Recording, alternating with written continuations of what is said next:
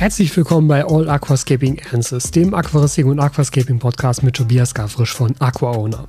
Erfahre hier alle Neuigkeiten aus der Welt der modernen Aquaristik, verfolge spannende Interviews, bekomme wichtige Tipps und lerne, wie du dein Aquarium noch schöner und besser gestalten und betreiben kannst.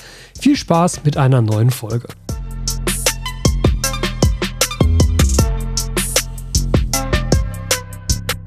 So, Folge 157. 157 müssen es sein, genau. Ja, heute, ähm, ich habe zwei Fragen von euch, die ich mit reinnehmen möchte. Und ich möchte mit euch über mein 60p sprechen, über das neu eingerichtete 60p. Und vor allem darüber, wie man eventuell mit ja, manchen Dingen die Einfahrphase noch ein bisschen leichter gestalten kann. Denn da hat sich natürlich im Laufe der Zeit auch eine gewisse Erfahrung gebildet bei mir, wo ich sagen könnte, ja, das würde ich vielleicht mittlerweile etwas anders machen. Ich habe das zwischendurch immer schon mal angedeutet gehabt, so zum Beispiel, wann schalte ich das CO2 ein, wann starte ich mit der Düngung, solche Geschichten. Und ähm, das ist, ja, wird sicherlich heute so ein bisschen das Hauptthema werden, weil wir da relativ viel drüber sprechen können. Ich gucke zwischendurch immer mal so ein bisschen drauf, deshalb nicht wundern, wenn ich mich hier wegdrehe, weil es gerade beispielsweise der Twinster wieder angesprungen ist. Und das ist beispielsweise so das erste Ding, wo ich jetzt einmal drauf eingehen möchte. Also, das 60p habe ich von vornherein mit einem Twinster betrieben, mit dem M5 und den betreibe ich auf Stufe 2, also auf der intensiveren Stufe sozusagen. Man hat ja bei dem M5 zwei so ähm, Stufen zur Auswahl, Stufe 1, Stufe 2. Die unterscheiden sich halt da drin, wie häufig und wie lange der Twinster an ist. Und die kleinere ist halt für kleinere Becken gedacht und die größere ist für größere Becken gedacht. Ich kenne auch gerade gar nicht die Abmaße, weil ich mir die auch irgendwann gar nicht mehr angeguckt habe. Also für welches Becken, welcher Modus da irgendwie gedacht sei. Ähm, ich benutze das Ding einfach immer auf Stufe 2. So, ne? Und ähm, wir sind jetzt in Woche 3 müssten wir jetzt sein. Und ich habe erste Grünalgen drin, also Fadenalgen. Und da muss man jetzt halt zuallererst mal so ein bisschen relativieren, so nach dem Motto, weil das würde an dieser Stelle kommen, wenn ich das unkommentiert lasse, so, ja, aber du hast dir den Twinster eingesetzt und du hast so gesagt, der funktioniert gegen Algen und warum kriegst du denn jetzt Grünalgen? So, ja, ja, der funktioniert auch gegen Algen, der tötet im freien Wasser befindliche Algensporen ab. Aber das ist ja nun auch kein 100% Sterilisator. So, ne? Und ähm, Algensporen können ja über diverseste Quellen in das Aquarium eingetragen werden. Und sobald die sich dann einmal etabliert haben und nicht mehr sozusagen durch den Nebel des Twinsters durchschwimmen, um da dann halt abgetötet zu werden, dann hat der Twinster darauf auch keinen Effekt mehr. Deshalb, man muss immer ganz, ganz, ganz klar betonen, bei allem, was so ein Twinster tatsächlich ja leisten kann in der Theorie, aber da ist halt auch eine große Differenz zwischen Theorie und Praxis. Und das Ding ist wirklich ernsthaft kein Allheimlich. Das ist eine Hilfe, nicht mehr. Und Hilfe benötigt beziehungsweise Hilfe bedeutet, da benötigt man immer schon noch eigene Arbeit, die dazu beiträgt. So, ne? Also nur weil da ein Twinster drin läuft, bedeutet das nicht, dass man nie mehr Algen haben wird. Das ist ein Trugschluss. Ich kann nicht einen Twinster laufen lassen und beispielsweise eine völlig falsche Düngung fahren mit krassem Nährstoffüberschuss oder krassem Nährstoffmangel und dann erwarten, dass der Twinster das alles regelt. So funktioniert das nicht. Also das ist immer nur eine Ergänzung. Und als solche muss man das auch betrachten. Und da ist natürlich eine sehr wichtige Frage, ob man halt sagen möchte, ja, so eine zusätzliche Hilfe, so eine Möglichkeit, etwas weniger Algen in der Einfahrphase zu haben oder natürlich auch später im laufenden Betrieb, ist mir halt mehrere hundert Euro wert. Weil das Ding ist ja nun auch nicht ganz billig. Ne? Also ich glaube, über 100 kosten die alle, soweit ich weiß. Ich glaube, über 200 dann nicht. Also bewegen wir uns immer so zwischen 100 und 200 Euro. Aber ne, also es ist halt für ein kleines Gerätchen da, was halt ja nur eine Ergänzung darstellt und mehr nicht. Von daher das muss sich jeder von euch selbst überlegen. Ich habe ihn ja wirklich hauptsächlich deshalb eingesetzt, weil ich sie jetzt ohnehin ja schon alle hier habe und halt dann auch eigentlich alle einsetzen kann, weil sie haben ja auch keinen, also meiner Meinung nach keinen Nachteil. Außer, dass man halt dieses Ding im Becken hat. Kann man natürlich sagen, ja, sieht scheiße aus, möchte ich nicht im Becken haben. Voll okay, ne? Aber ähm, an sich haben sie halt keinen funktionalen Nachteil. Von daher, wenn ich ihn habe, benutze ich ihn auch. Jetzt läuft er da eben mit. Aber ich kriege jetzt eben trotzdem Grünalgen. Ich hatte keinerlei Kieseleigen bisher. Woche drei keinerlei Kieseleigen. Gehe ich davon aus, dass ich auch keinerlei Kieseleigen mehr kriegen werde. Dafür wäre es dann jetzt eigentlich zu spät, wenn wir jetzt schon erste Grünalgen sehen und vorher keine Kieseleigen da waren. Also das Thema dürfte abgehakt sein. So, Grünalgen kommen jetzt in Form von Fadenalgen.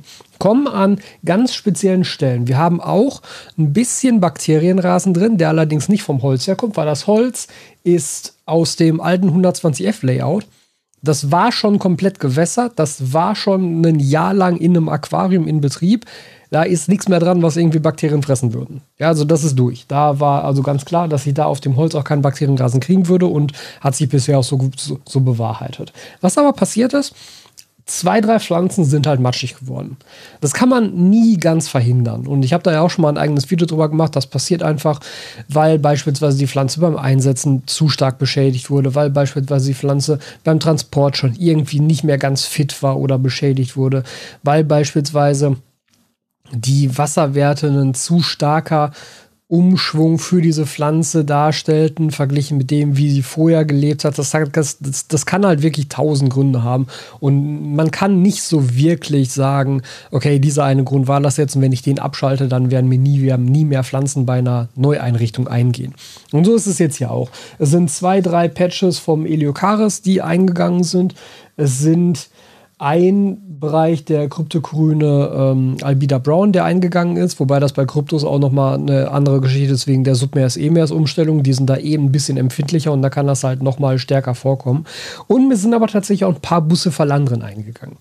Wobei auch da, die Blätter werden halt glasig und werden matschig und fallen ab. Das Rhizom ist erstmal noch okay. Also früher oder später würden die auch wieder austreiben. Das ist natürlich nur bei Busse verlandern immer so ein bisschen ärgerlich, weil das halt ewig lange dauert, bis sie wieder austreiben. Und vor allem bis dann dieses, ja, jetzt nackte Rhizom wirklich wieder überwachsen ist mit schönen Blättern, das dauert ja locker ein halbes Jahr. Also das ist natürlich dann immer so ein bisschen ärgerlich bei sowas.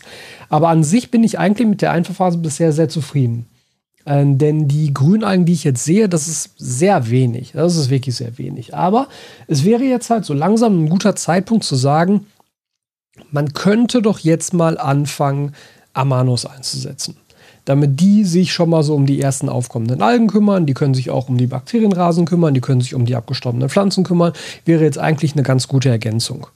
Aber wo wir gerade bei Tieren sind, ganz lustig eigentlich. Ich habe ja ja gut, ich habe nicht nur In-Vitros eingesetzt. Ich habe ja also vornehmlich In-Vitros eingesetzt und der Java-Farn, also der Mikrosom Theropus Trident, das waren zwei Töpfe und die Kryptogrüne Albida Brown, das waren zwei Töpfe. Und dann natürlich das Soil und das alte Holz und ähm, als Steine habe ich ja die äh, Medienlandschaft Dark eingesetzt. Die hatte ich auch schon relativ lange im Keller liegen. Aber ich habe jetzt auch erste Blasenschnecken im Becken. Ja, von ganz alleine. Also, ne, das ist halt einfach so, Blasenschnecken, mit denen muss man sich abfinden. Ich glaube, selbst wenn ich 100% in vitro eingesetzt hätte, die Steine, das Holz, das Säul, das wären alles potenzielle Quellen, wo man dann noch andere Blasenschnecken mit herkriegt. Also, das einfach nur, habe ich gestern bemerkt, zwei tatsächlich mittlerweile schon relativ dicke Blasenschnecken, wo ich dachte, so, Okay, sind jetzt also auch offenbar irgendwo hergekommen, die habe ich da nämlich nicht absichtlich reingesetzt. Aber es gibt jetzt eben so ein paar Dinge, die ich eigentlich, also ganz generell auf eine Einfachphase bezogen, ich müsste das nochmal checken, ob ich das in dem letzten Video auch wirklich so vermittelt habe über die Einfachphasen, denn wenn nicht, würde ich das tatsächlich, glaube ich, auch nochmal neu machen demnächst. Hat so ein paar Sachen, die im Laufe der Zeit einfach so durchgekommen sind, wo ich mir denke, so, ja, das würde ich mittlerweile, glaube ich, etwas anders machen. Also, Punkt 1 wäre, ich starte meine CO2-Zufuhr eigentlich nie mehr sofort, sondern CO2 kommt erst so nach ungefähr einer Woche mit ran. Läuft jetzt also, ne? ich habe ja da eine 2 Kilo Anlage drin mit meinem Inline-Diffusor und ähm, ja, der löst halt ordentlich auf. Ich habe nämlich auch gerade, weil ich das gestern ähm, nochmal geändert habe, das Setup, also die Schlauchführung habe ich geändert und dabei hat sich das Nadelventil verstellt. Das muss ich jetzt heute erstmal zurückdrehen. Das ist nämlich jetzt, das ist natürlich so ein bisschen der Punkt, dadurch, dass es jetzt noch alles komplett tierfrei ist, ist das kein großes Problem, aber es ist jetzt irgendwie 11.20 Uhr, wo ich das aufnehme, um 10 Uhr geht's Licht an. Der Dauertest ist gelb. Also ja, da muss ich aber ordentlich dran drehen, bis das äh, jetzt wieder in dem Rahmen ist, wo es natürlich hin sollte, wo es äh, halt in einem vernünftigen Rahmen bleibt. So, aber das ist halt tatsächlich eine Sache. Ich würde CO2 nicht mehr sofort mitstarten, denn wenn du, also das ist zumindest die Erfahrung, die ich bisher gemacht habe und die habe ich auch tatsächlich von anderen schon gehört, bevor ich der Meinung war, dass das wirklich so stimmt und ich diese Erfahrung auch selber schon gemacht habe, dass gerade in einem Aquarium, wo du viel Soil einsetzt, wenn du dann auch noch von Tag 1 CO2 reinpumpst, dann wird das Wasser wirklich ziemlich sauer und du kannst dann mit dem pH-Wert recht stark in einen sehr niedrigen Bereich reinziehen und das könnte dann nämlich ein Grund dafür sein, warum häufiger mal Pflanzen komplett matschig werden und zerfallen. Gerade nach einer Neueinrichtung. Ich meine, gut, ist mir jetzt trotzdem auch passiert, ja. Ähm, Aber möglicherweise wäre es mehr passiert, hätte ich das nicht so gehandhabt. Denn was auffällt, wenn man das mal gemacht hat, ist, und das konnte ich jetzt hierbei wieder sehr, sehr gut beobachten, du hängst einen Dauertest ins Aquarium, machst einen, neu, machst einen Neustart ne? mit, mit Soil, alles komplett neu und CO2 ist nicht eingeschaltet. Dann ist der Dauertest für ein paar Tage grün. Völlig problemlos. Du hast einen super CO2-Wert in dem Aquarium, ohne dass CO2 zugeführt wird. Warum? Weil natürlich das Zoll die Wasserwerte so stark verändert, den pH so stark verändert, die KH so weit runterzieht, gerade so in den ersten paar Tagen, dass einfach von dieser Wertetabelle her, ihr kennt alle diese CO2-Tabelle, ne, die halt pH und KH hängt ja zusammen und daraus ergibt sich, wie viel CO2 im Wasser gelöst ist, automatisch sozusagen. Und je niedriger das alles ist, umso mehr CO2 habe ich drin. Beziehungsweise umso mehr CO2 ist halt von vornherein drin und kann dann gemessen werden. Und das passiert in dem Bereich. Deshalb ist der CO2-Test grün für ein paar Tage. Und dann fängt er nämlich so langsam an blau zu werden. Und das ist dann der Indikator für mich zu sagen, okay, jetzt kann ich CO2 zuführen, um das halt weiterhin auf einem normalen Niveau zu halten. Das ist halt meistens nach einer Woche ein ganz guter Wert. Das ist also die erste Sache, die ich mittlerweile anders mache. Dann Düngung habe ich ja sonst immer so in, in der zweiten Woche angefangen, beziehungsweise Ende der zweiten Woche, also Anfang der dritten Woche angefangen. Mittlerweile würde ich sagen, wenn ordentlich Säule im Becken ist, reicht das auch, wenn du in der vierten Woche anfängst. Also ich würde das vielleicht noch eine Woche weiter zurückschieben, um damit so ein bisschen diese Algenphasen, wenn sie denn auftreten, zu entzerren. Denn die Algenphasen am Anfang sind nicht wir, also ja, sie sind natürlich nährstoffinduziert, aber sie basieren noch nicht auf der Problematik, die wir später haben könnten, nämlich eine falsche Düngung und damit zu wenig oder zu viele Nährstoffe und das begünstigt dann die Algen. Jetzt am Anfang ist es so, dadurch, dass ohnehin noch keinerlei stabile Biologie in diesem Aquarium existiert, sind halt die Werte ohnehin so verschoben, dass wir da jetzt nicht nach drei Wochen anfangen, mit einer total präzisen gemessenen Düngemethode ähm, irgendwelche Algen zurückzudrängen. Das macht einfach noch keinen Sinn, weil alle anderen Werte noch überhaupt nicht stabil sind in dem Aquarium. Da kann man so nach acht Wochen mit anfangen, nach zwölf Wochen mit anfangen. Aber ganz am Anfang sind diese Algenphasen halt schlicht normal, weil das Aquarium noch maximal instabil ist. Und da hilft es halt auch nicht, mit einer Düngung zu versuchen, das zu korrigieren. Die Düngung, die ich dann gefahren habe, war halt basierend darauf, was die Pflanzen brauchen, damit die immer die ganze Zeit versorgt sind. Aber die sind halt durch das Soil ohnehin sehr gut versorgt. Also das ist ja nun mal der größte Vorteil, den Zoll so bietet. Ne? Und deshalb ist das eigentlich auch nie ein Problem gewesen, weshalb ich da sagen würde, fang lieber erst so dritte, vierte Woche an, statt zweiter, dritter Woche. Dann hat man nämlich vielleicht, vielleicht schon das Gröbste der ganzen Algenphasen durch und läuft dann auch nicht Gefahr, gerade wenn man vielleicht noch am Anfang steht und noch, und noch nicht so viel Erfahrung damit hat, sich die Algenphasen so ein bisschen in die Länge zu ziehen, weil man vielleicht zu viel düngen würde am Anfang. Gleiches gilt mit der ähm, Lichtintensität. Die fahre ich jetzt nach vier Wochen, fahre ich die hoch. Sonst habe ich immer so gesagt, so ab der dritten Woche kannst du schon mal hochfahren, dann vierte Woche weiter hoch und so weiter. Und jetzt es eigentlich so 10 bis 16 Uhr, die ersten vier Wochen und danach 10 bis 18 Uhr. Und das war's. Punkt. Ne? Und das hat sich also alles so ein bisschen so eine Woche, ein, zwei Wochen nach hinten verschoben, wann ich so mit diesen ganzen Maßnahmen starte.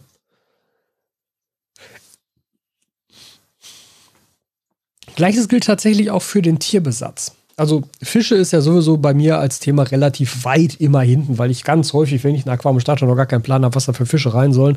Und deshalb kommen Fische ohnehin erst nach 5, 6, 7, 8, 9, 10 Wochen oder so, wenn ich mir dann irgendwann überlegt habe, ach ja, die finde ich eigentlich ganz nett, die könnte man da gut drin halten.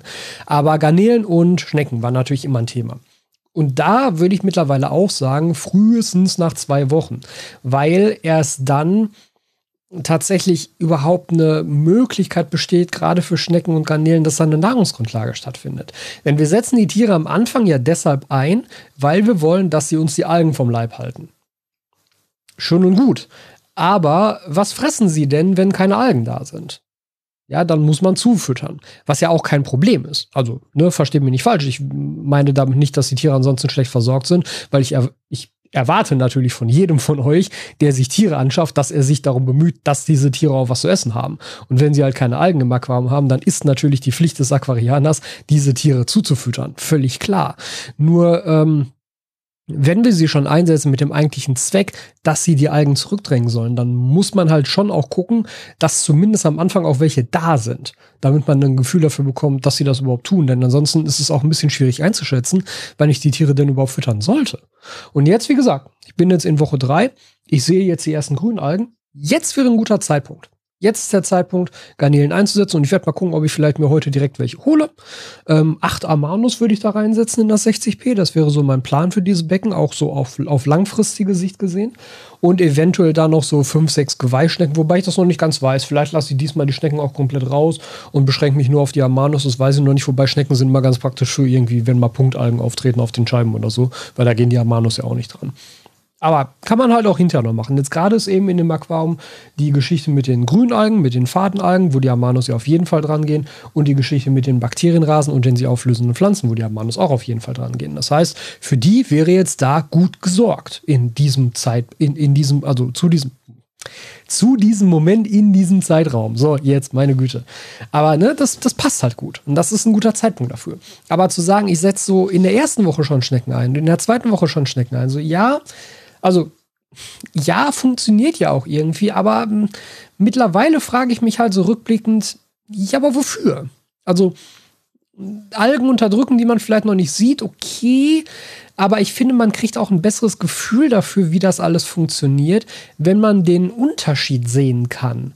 Also ein Aquarium darauf auszulegen, dass ich niemals mitbekomme, dass dort Algen drin sind, das ist natürlich eine Option.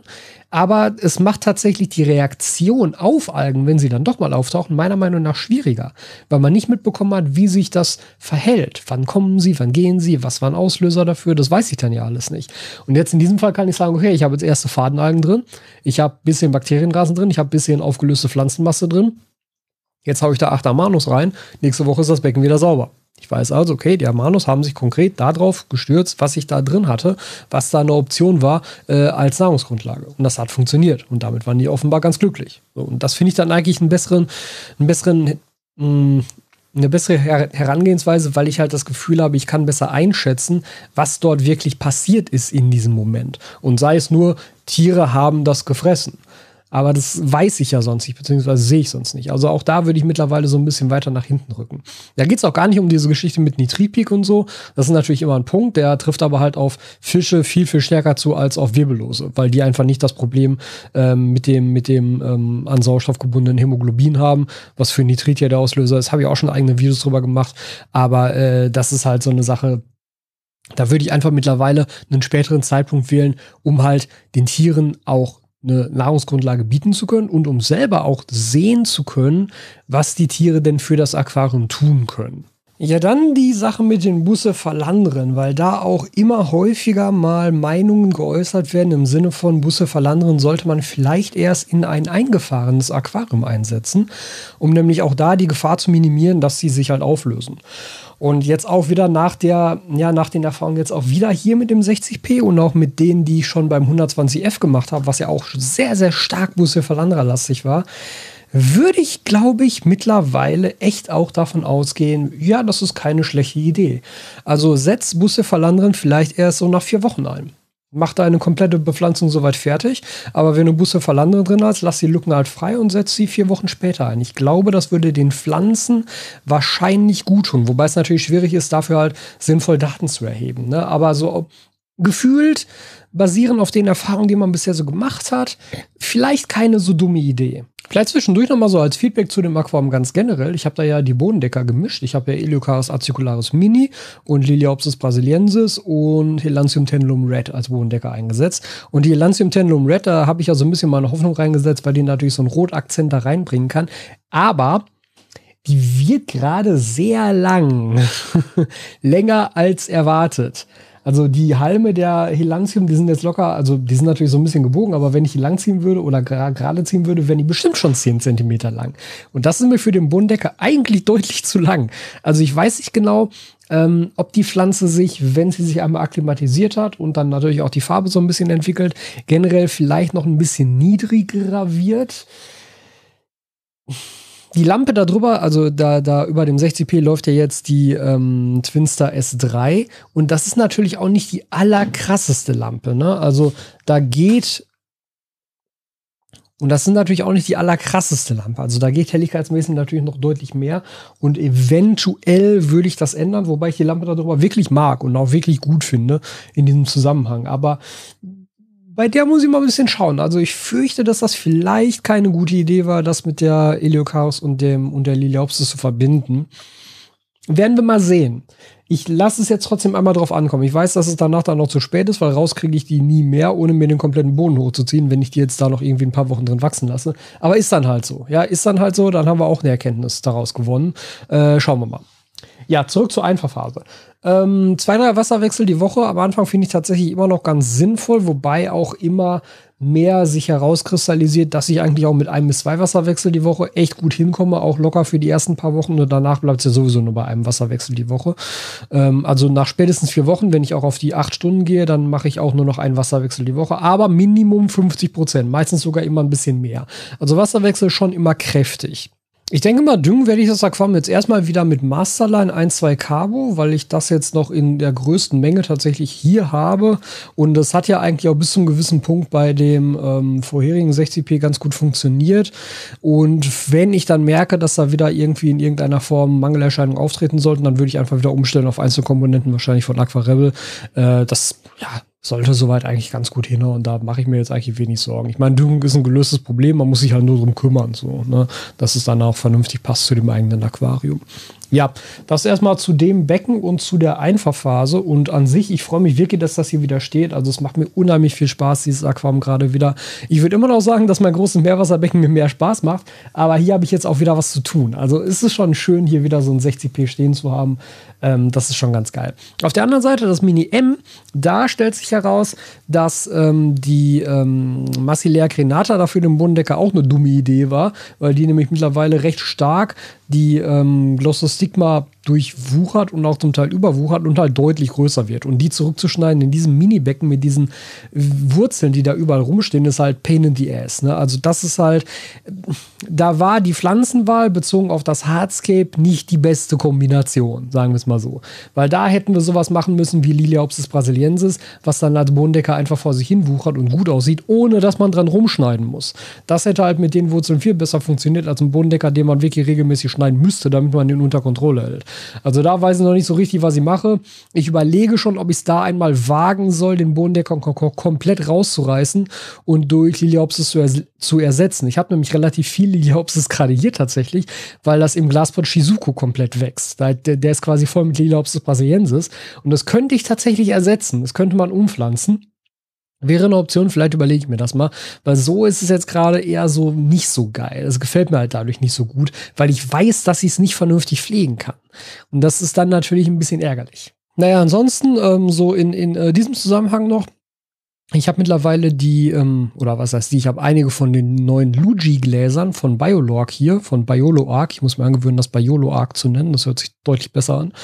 Ähm, und auch diese Lampen, die kann man da, nee, Moment, da, da kann man sie tatsächlich schon sehen, diese super minimalistische Lampe von denen. Da werden wir auch noch ein separates Video drüber machen und dann habe ich nämlich auch noch ein Set davon, was ich verlosen kann an euch. Also Lampe plus Glas, auch ganz hübsch wieder.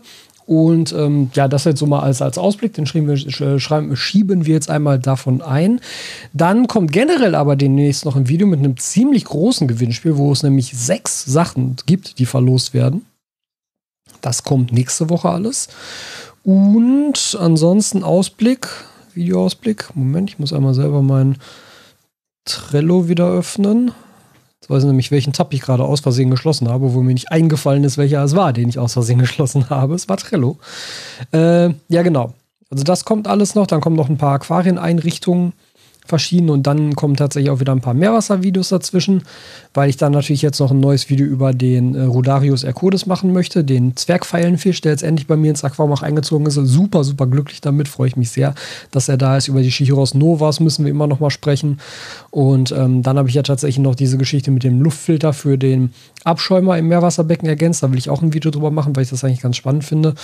Ähm, ja, und dann gibt es nämlich tatsächlich jetzt auch relativ gute Aussichten darauf, dass das mit dem 100p endlich mal in Angriff genommen wird. Ach so, ah, genau, das könnte man noch kurz erwähnen. Ich habe jetzt den ähm, Eheim, den 5E600T habe ich jetzt schon mal eingebaut.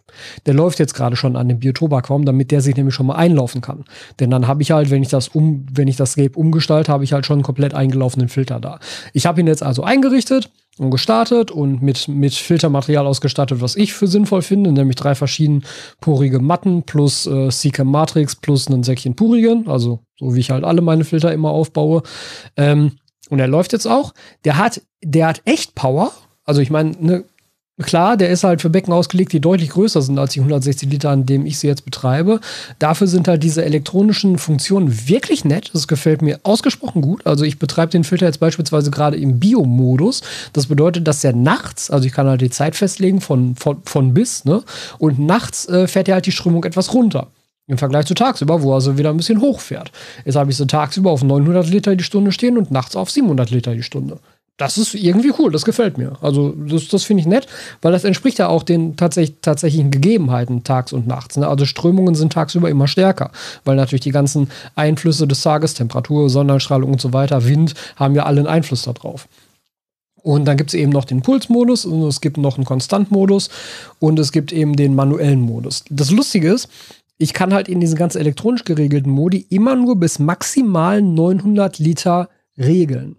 Und der Filter ist ja ausgelegt laut Datenblatt auf 1850 Liter. Ich kann also nur 50 Prozent der Leistung abrufen, wenn ich einen elektronisch gesteuerten Modus wähle. Ich denke, dass das damit zusammenhängt, dass er ja auch die entsprechende Leistungsreserve braucht, um die Pumpe noch hochregeln zu können, wenn sich dann die Filtermaterialien zusetzen.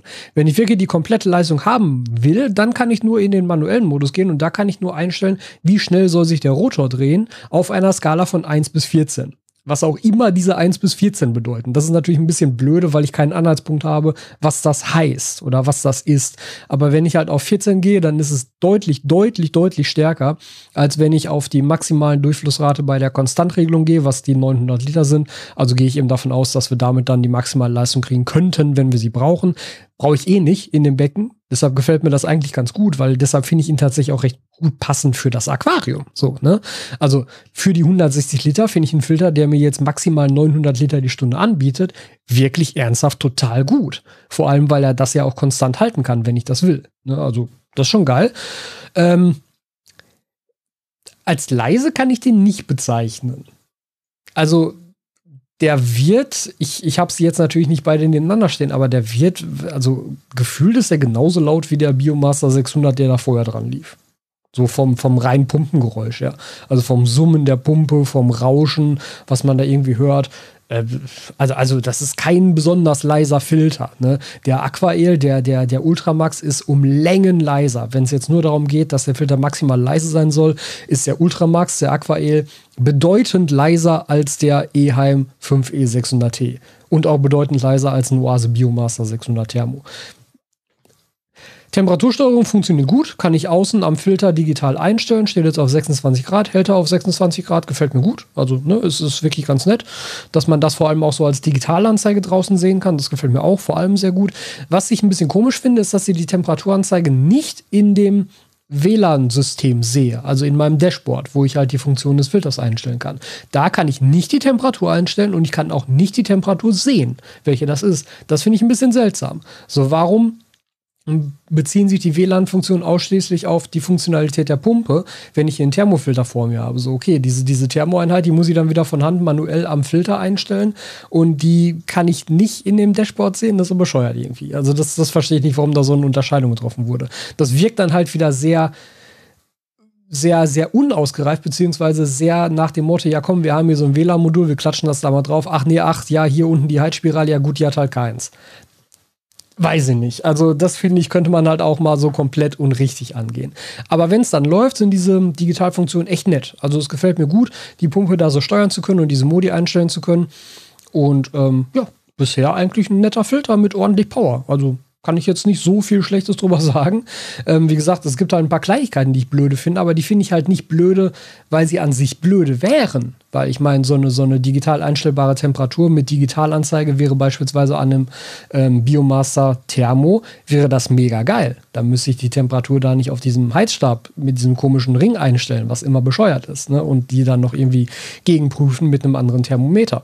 Also da würde ich mich darüber freuen. Hier bei dem Filter finde ich das halt nicht, nicht zu Ende gedacht einfach. Weil ich mir denke, okay, ich habe jetzt hier einen komplett WLAN-fähigen Filter, den ich komplett über WLAN steuern kann in sämtlichen Belangen, aber die Temperatur sehe ich dann nicht. Also, dann macht's doch richtig. Dann mach doch, sag doch, hey, das ist ein WLAN-Filter, den du halt komplett über, also, weißt du, da, Das ist so unfertig, wirkt das. Das wirkt so wie, komm, wir probieren das mal aus, aber wir haben jetzt nur Bock, diese eine Funktion umzusetzen und diese zweite Funktion, die da doch total zugehört bei einem Thermofilter, die lassen wir jetzt halt einfach außen vor, da sollen die Leute halt wieder auf irgendwelche Knöpfe drücken. So, ja, okay. Weiß nicht. Und wie gesagt, das, das, das muss man jetzt alles im Kontext des Produktes sehen, weil bei jedem anderen Thermofilter wäre das mega gut, weil die das nicht haben. Der hat das jetzt, aber eigentlich ist der Ansatz dieses Filters, so wie ich ihn verstehe, eigentlich ein anderer. Nämlich, das war halt alles hier eher im Digital und smart connected und bla bla bla und jeden, was für Buzzwörter da, da man da man da sonst alle reinschmeißen kann. Und dann fehlt das aber.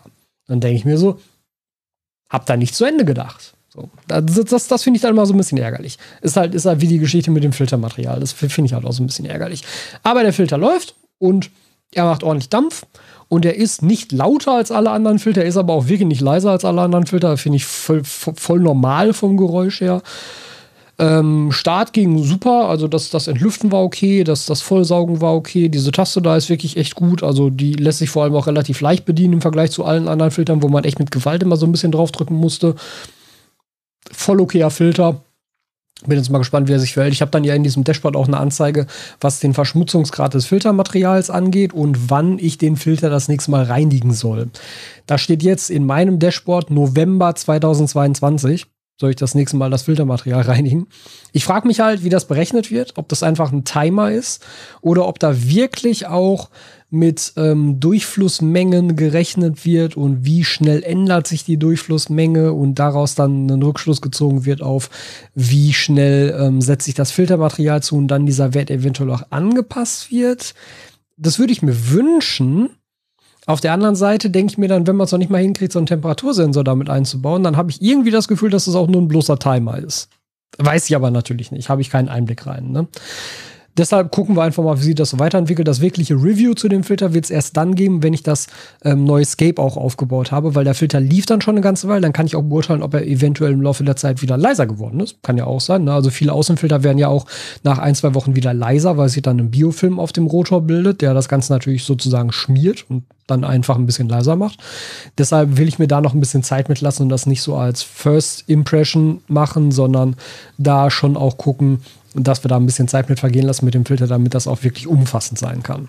So, aber dann lass uns mal über rübergehen zu euren Fragen und anfangen möchte ich mit der Frage von René.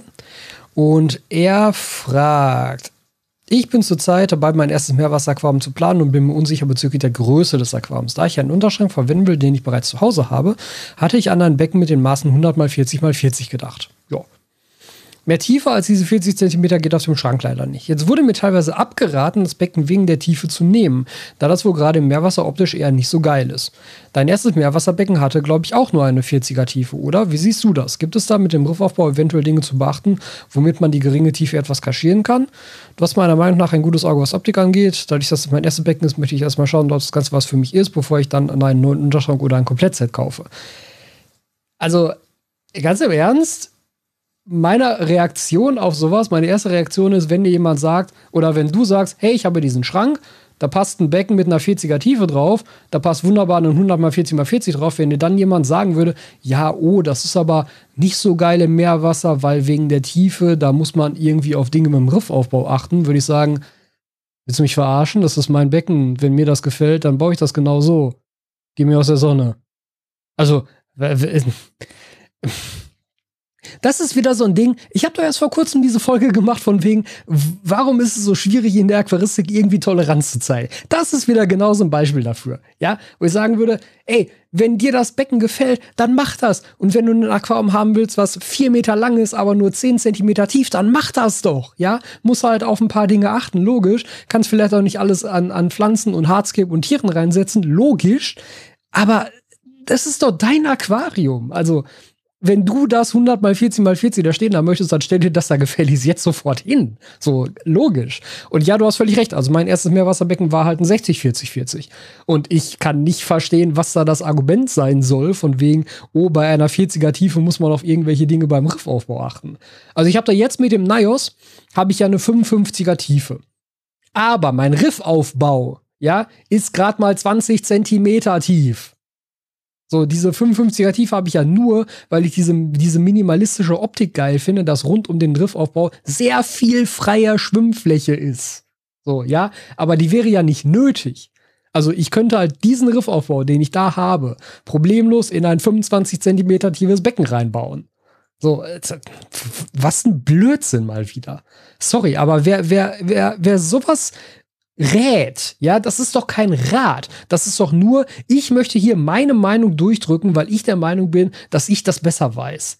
Also, was, was soll denn die Grundlage für diesen Rat sein? Dann kommt wieder sowas wie, ja, der Riffaufbau muss so und so viel Fläche bieten und hier Platz für die Korallen zum Stellen und was weiß ich. Ja, aber dann guck dir doch beispielsweise meinen Riffaufbau an. Wie gesagt, 25 Zentimeter tief, 20 Zentimeter tief. Ja, alle haben am Anfang gesagt, ja, aber da ist ja keine Stellfläche für Korallen. Jetzt kommt auf einmal, ja, das sieht eigentlich ganz gut aus. Ja, no shit. Ne?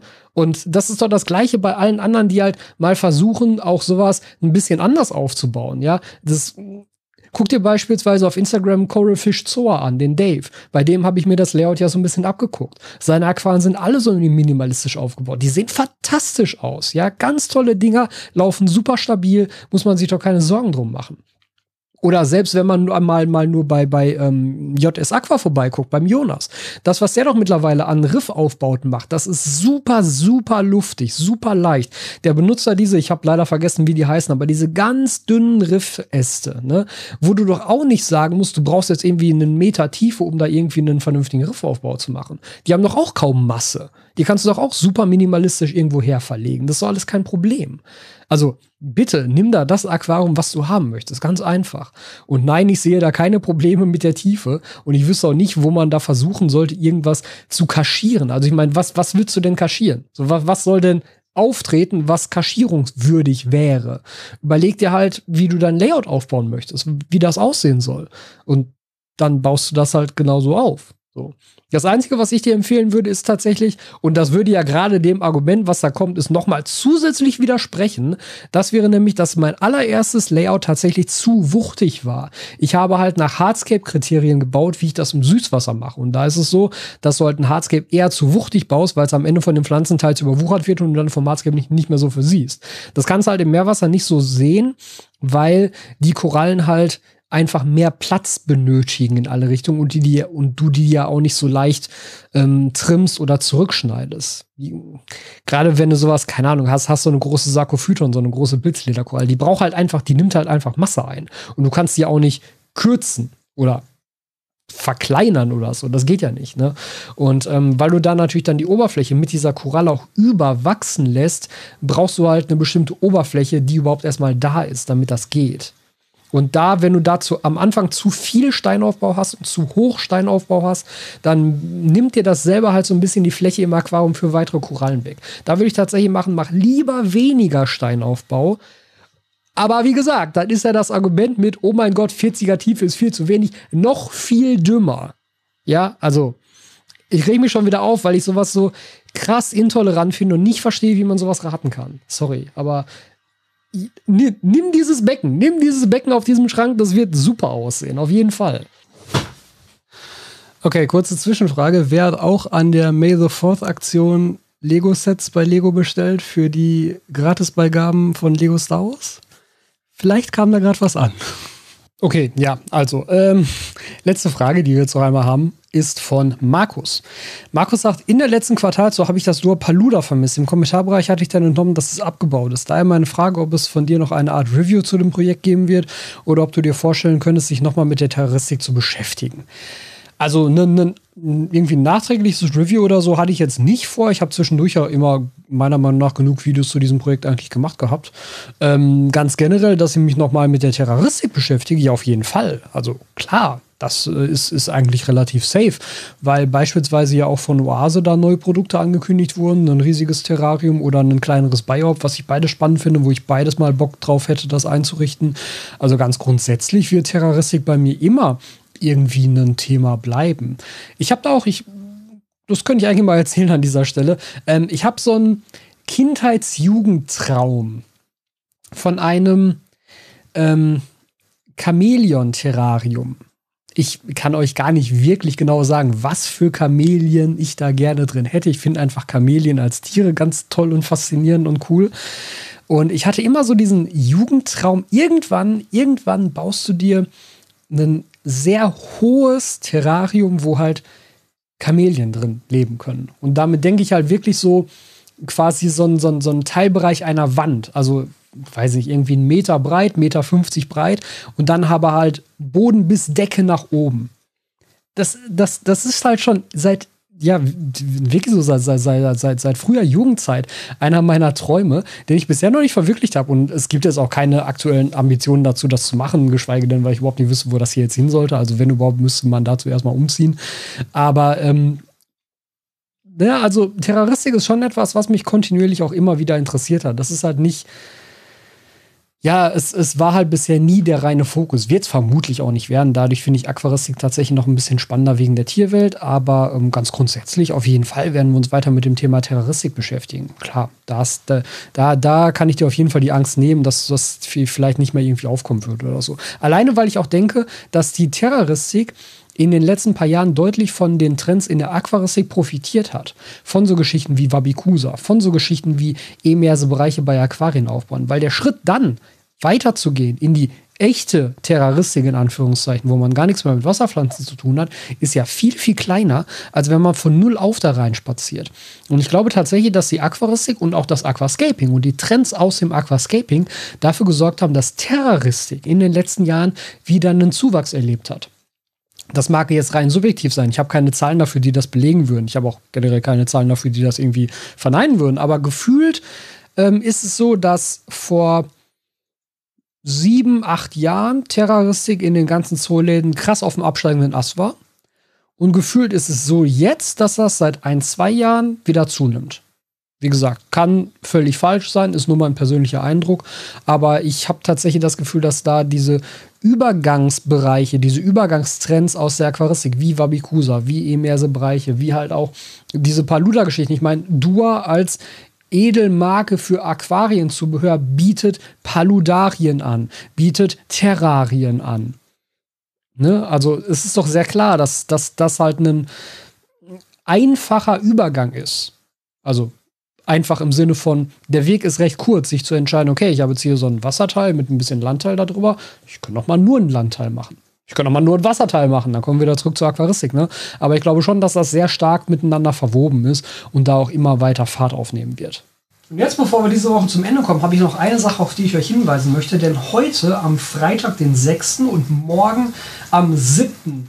Januar, Februar, März, April, Mai haben wir, Mai haben wir, ähm, läuft noch die äh, Rabattaktion von Zobox, die ich ja zusammen mit ihm gemacht habe. Ich habe ja in meinem Video über die ähm, Bepflanzung von einem 60p einen Rabattcode für euch rausgehauen für Zobox, nämlich den Code Zobox15. Und wenn ihr den auf Zobox eingebt, dann gibt es 15% Rabatt, weil ich ja auch alle meine Pflanzen für das Account da von Zobox bekommen habe.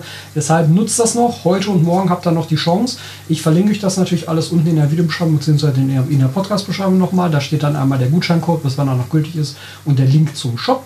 Und ganz generell, wenn ihr diesen Link benutzt, dann ist das nämlich wieder ein Affiliate-Link, wo ich dann auch noch was von habe. Das heißt, ich bekomme eine kleine Provision, wenn ihr dort was einkauft. Für euch ändert sich nichts. Und ihr habt die Chance, noch die 15% jetzt zu sparen. Und ihr habt die Chance, jetzt noch die 15% zu sparen heute und morgen. Also nutzt das aus und unterstützt äh, ja, im Endeffekt so alle rundherum. Ihr spart was. Ich kriege eine Provision davon. Thomas hat Einnahmen in seinem Shop. Alle sind glücklich. Kauft euch da was Schönes, nette Pflanzen, nette Tiere, schönes Zubehör. Mein komplettes Sortiment ist übrigens auch dort vorhanden. Und damit sehen wir uns dann nächste Woche wieder.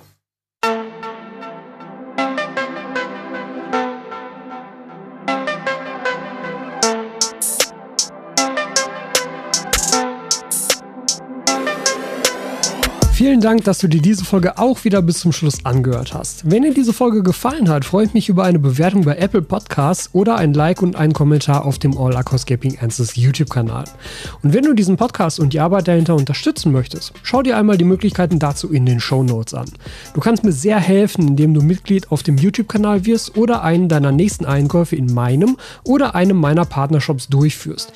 Vielen Dank für deine Unterstützung und dein Interesse und bis zur nächsten Folge.